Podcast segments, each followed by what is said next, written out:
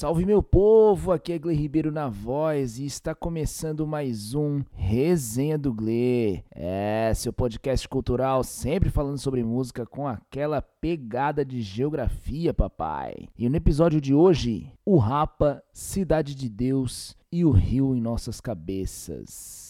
É, é isso mesmo. Esse episódio fala diretamente com pessoas que, assim como eu, eram crianças nos anos 2000, né? Do final dos anos 90 até 2000, até ali 2010, 11, né? Com a chegada das UPPs lá no Rio de Janeiro. Enfim, vivenciaram todo esse envolvimento midiático com o Rio de Janeiro, né? Todo essa, esse excesso de notícias referentes à atuação do narcotráfico lá na capital fluminense, certo? Com produções cinematográficas também, né? Clássico filme Cidade de Deus, Havia uma série também, Cidade dos Homens, né? Que era uma série, uma série que contava a história de dois jovens, passava na, na Rede Globo. E produções musicais também, por que não, né? O Rapa, MV Bill, Planet Ramp, Marcelo D2 em carreira solo também. Mas aqui eu vou me ater bastante ao Rapa e ao MV Bill, né? A, a trajetória do Rapa, ela infelizmente corre muito junto com essa vivência do Rio de Janeiro nessa época, né? Uma vez em que o Marcelo Yuca, que era o baterista do grupo e compositor das músicas, músicas, sofreu uma tentativa de assalto, enfim, e nesse assalto ele foi baleado e acabou ficando paraplégico, né? E posteriormente acabou saindo do grupo, né, do Rapa. Então, infelizmente é algo que bateu a porta deles, né? E inclusive muitas músicas do Rapa, né, grandes clássicos da banda como Minha Alma, Me Deixa, Lado A, Lado B, são músicas que falam tribunal de rua, são músicas que falam diretamente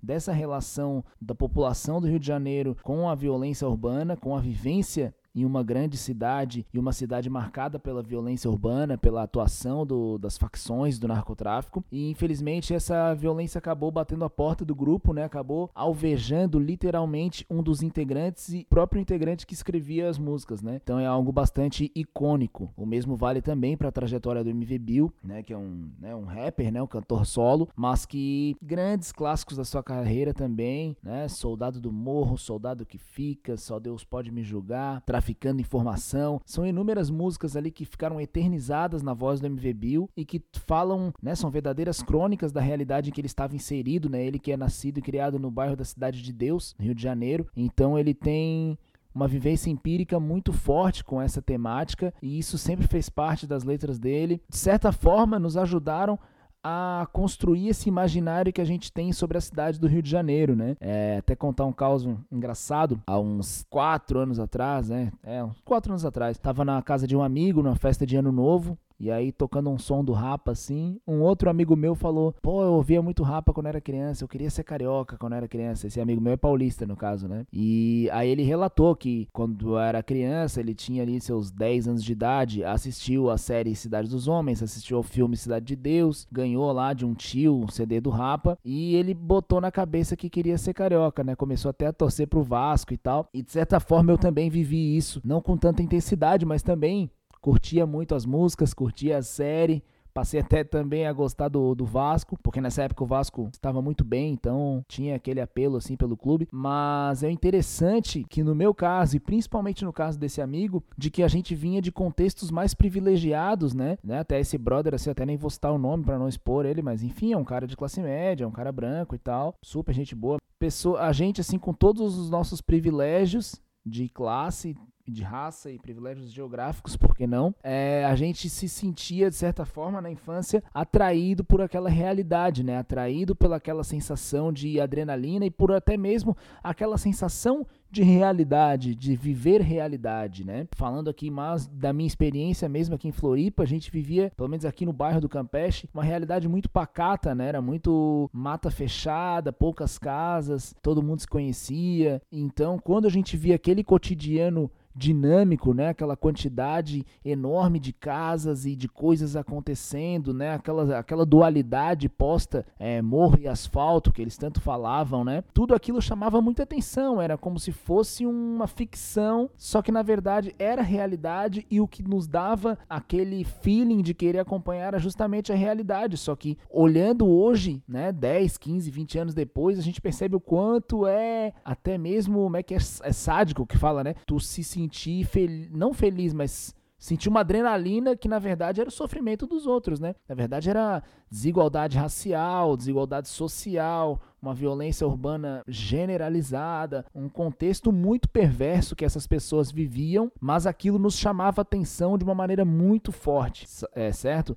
É todo o imaginário, né? O cabelo dos caras, né? Cabelo raspado, pintado de amarelo a galera com o sotaque, né, as gírias que eles falavam, né? Tipo, a gente tentava até imitar e tal, querer aprender toda essa aquela aquilo que a mídia pinta mesmo, né, a malandragem carioca, né? Aquela malandragem carioca, aquilo nos chamava muito atenção. E foi muito legal ter trocado essa ideia com esse meu amigo, porque a gente não se conhecia na infância, né? A gente se conheceu só depois na universidade, né? Mas como a gente tem a mesma idade e mesmo sendo de estados diferentes e de classes sociais diferentes, a gente passou pela mesma parada assim de acompanhar ali aquele Rio de Janeiro noticiado pela Rede Globo no início dos anos 2000 e de certa forma querer viver aquela realidade, né? A gente não queria, né, passar por todas as opressões que aquelas pessoas passavam, mas a gente achava legal aquele sotaque, aquela maneira ágil de resolver com os problemas e enfim, todo aquele flow para cantar as músicas, né? Aquela melodia posta nas músicas, aquela relação com o futebol, relação com a praia, relação com a coragem mesmo, né? Com aquele lado a lado ali de bandido, polícia, né? Nem se falava em milícia nessa época ainda, mas enfim, aquela coisa de bandido e polícia e de bem aquele do que os aquela cena do Cidade de Deus, né? Os menininhos pra cima do do Zé Pequeno, né?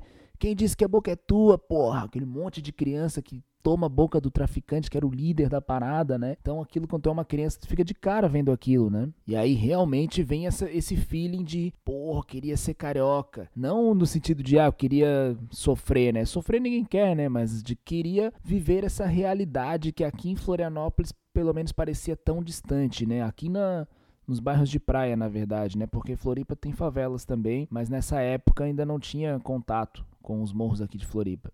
E posteriormente, ali para 2007, 2008, quando veio o filme Tropa de Elite, né, que é um grande sucesso cinematográfico também, e posteriormente lá em 2010, quando iniciaram as unidades de polícia pacificadora, né, aquelas operações no complexo do Alemão, complexo da Penha, onde a mídia voltou com força total a falar sobre o Rio de Janeiro e sobre esses conflitos de tentativa de erradicação do narcotráfico, né, a chamada guerra às drogas. E nessa época eu já não estava mais tão afim, assim. É óbvio que eu assisti o filme, né? Quem não assistiu Tropa de Elite, né? Todo mundo em algum momento comprou um DVD pirata e assistiu esse filme umas 20 vezes, é claro. Mas nessa época eu já não tava muito na vibe, assim, porque justamente tu já começa a ter um pouco mais de idade, né? Já tinha ali 13, 14 anos, 2007, 2008. E aí tu já começa a perceber que esse GTA da vida real traz consequências muito ruins para a população, né? E também traz justamente esse imaginário pro resto do Brasil, né? Para os outros estados, de que existiria algo a ser erradicado, né? Não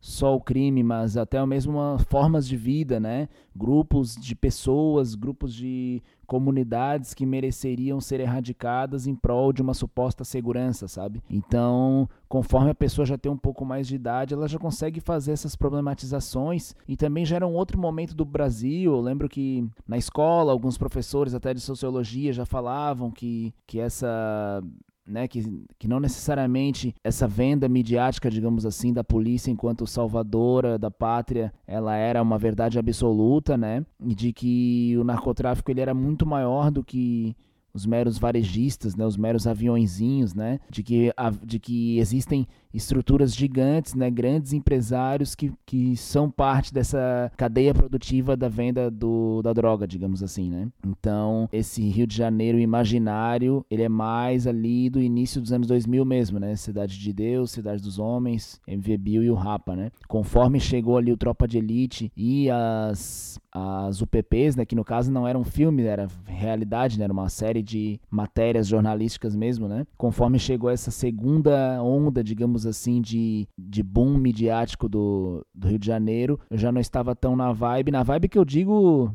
de como se fosse tipo torcedor assim, né, de acompanhar com, com adrenalina a situação. E sim ela acompanhava os noticiários como um espectador normal, né? Aqui em casa a gente sempre teve hábito de assistir jornal, então tipo assistia normalmente, mas não havia aquele ânimo, né, de ó, oh, agora a polícia vai vencer os bandidos, porque já tinha um pouco mais de idade, já entendia que a coisa era mais complexa, né, do que mero gato e rato, né? Posteriormente, já na 2014, 15, com essa coisa da Copa do Mundo, das Olimpíadas no Rio de Janeiro, aí já uma vontade de começar a estudar, né? 2015 já estava na universidade, então vem todo esse questionamento urbano mesmo, né?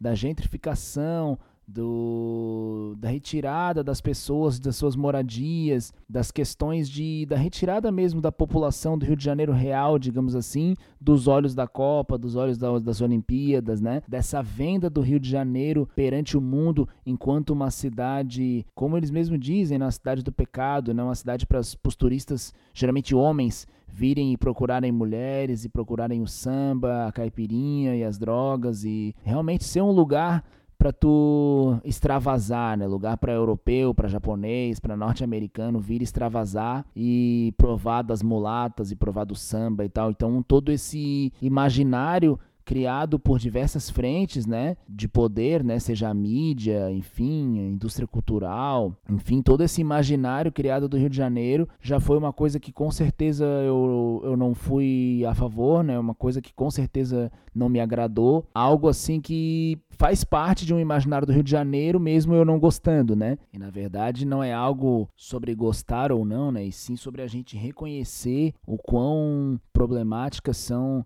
as chamadas histórias únicas, né? Como diz, a, como diz aquele conto da Chimamanda, né? Sobre o perigo de uma história única, né? É que ela não é uma mentira, mas sim uma única versão de uma verdade, né? Então, essa relação entre polícia e bandido, entre favela e asfalto, como dizem, né, morro e asfalto, elas são dinâmicas existentes na cidade do Rio de Janeiro, mas são faces únicas de uma história que tem muitas faces, né? Então, há tanto os jornais como os filmes, as séries, ao representar tudo isso de maneira como se fosse um roteiro de um filme de ação, é uma história única e faz com que cria imaginários na cabeça de milhões de pessoas do que uma cidade deve ser, né? De que uma cidade deve ser ou não em prol da sua satisfação pessoal e não de uma cidade que atenda às necessidades dos moradores realmente. Percebam? Ao passo que existem críticas sobre essa relação, é, de certa forma, sádica, assim, midiática, dessa dinâmica da criminalidade, da desigualdade social, o, o oposto vale como um elogio também, né, para esses artistas que croniza, é, cronizavam, né, que faziam crônicas da realidade mesmo, né, obras como eu já citei no início, né, do Rapa, do MV Bill, do Marcelo D2, enfim, é, são pessoas que viviam essa realidade, viviam esse tempo tanto como morador como cidadão, e utilizavam né, da, sua, da sua arte para poder se expressar e poder, de certa forma, mostrar para a população do Brasil é, uma versão não glamorizada, não romantizada dessas desigualdades. Né? O MV faz leituras muito realistas, não, não digo realistas, mas leituras muito sinceras, né? Porque tudo é realidade, né? Às vezes é uma realidade romantizada, mas é realidade. Mas no caso ele fazia leituras muito sinceras, sem né, passar a mão na cabeça, né, sem passar pano para ambos os lados e sem romantizar de dizer, ah, mas eles são felizes assim, né? Inclusive, nessa mesma época, acredito que no ano de 2006, o MV Bill lançou um documentário, né, que se chama Falcão Meninos do Tráfico, que existe no YouTube até hoje, e onde ele entrevistou uma série de jovens que estavam envolvidos no narcotráfico em diversas capitais do Brasil, inclusive aqui em Florianópolis, ali no região do Maciço do Morro da Cruz. Esse documentário fala então, né, sobre esses jovens, né, que são os falcões, né, que são os, é, eles fazem o papel da vigilância, digamos assim, nessas comunidades. Trabalham geralmente à noite, né, fazendo ali a vigilância da comunidade para ver se não vai chegar uma facção rival, para ver se não vai chegar a polícia. E infelizmente esses, esses vigilantes, esses guardas, digamos assim, são pessoas muito jovens, né, meninos assim de 15, 16, que são coagidos a entrar no crime com diversas histórias diferentes, né, diversas razões diferentes, são coagidos a entrar nessa atividade. Nesse documentário, então, ele passa um pouco pouco do panorama dessa, desse contexto que já existia no Brasil há 15 anos atrás, né? Esse documentário também originou um livro e tal. Então é uma obra é, científica, por que não? Porque ela fala sobre dinâmicas urbanas, dinâmicas sociais, mas é produzida não por um cientista, e sim por um artista, né? O MV Bill é um cantor, compositor, enfim, e ele que foi, digamos que ele produziu essa obra, mesmo não sendo um cientista social, né, não sendo um sociólogo, um filósofo, enfim, mas é um cidadão que vivia todo esse contexto na prática, né, ele tinha um conhecimento empírico gigantesco sobre essa situação e um conhecimento artístico, por que não, né, de transformar em melodia, transformar em música, transformou também em literatura, em obra audiovisual e deixou aí a sua, sua contribuição, digamos assim, né. Hoje ele é um cara que está em outra fase da carreira, né? Ele ainda está em atividade como cantor, né? Fazendo bastante lançamentos recentes, assim, trabalhando com a galera da nova geração, lá no contexto do poesia acústica, né? Músicas mais românticas, mas a obra dele, mesmo que tratando de outras temáticas, sempre tem essa temática das tensões sociais e raciais muito forte, muito marcadas, e ele faz tudo isso com muito bom gosto, né? O MVB é um cara sensacional, sou muito fã. E o Rapa, mesma coisa, né? O Rapa também, posteriormente, com a saída do Yuka, né? Mais obras do Marcelo Falcão foram sendo é, inclusas, né? Dentro do repertório do Rapa, e,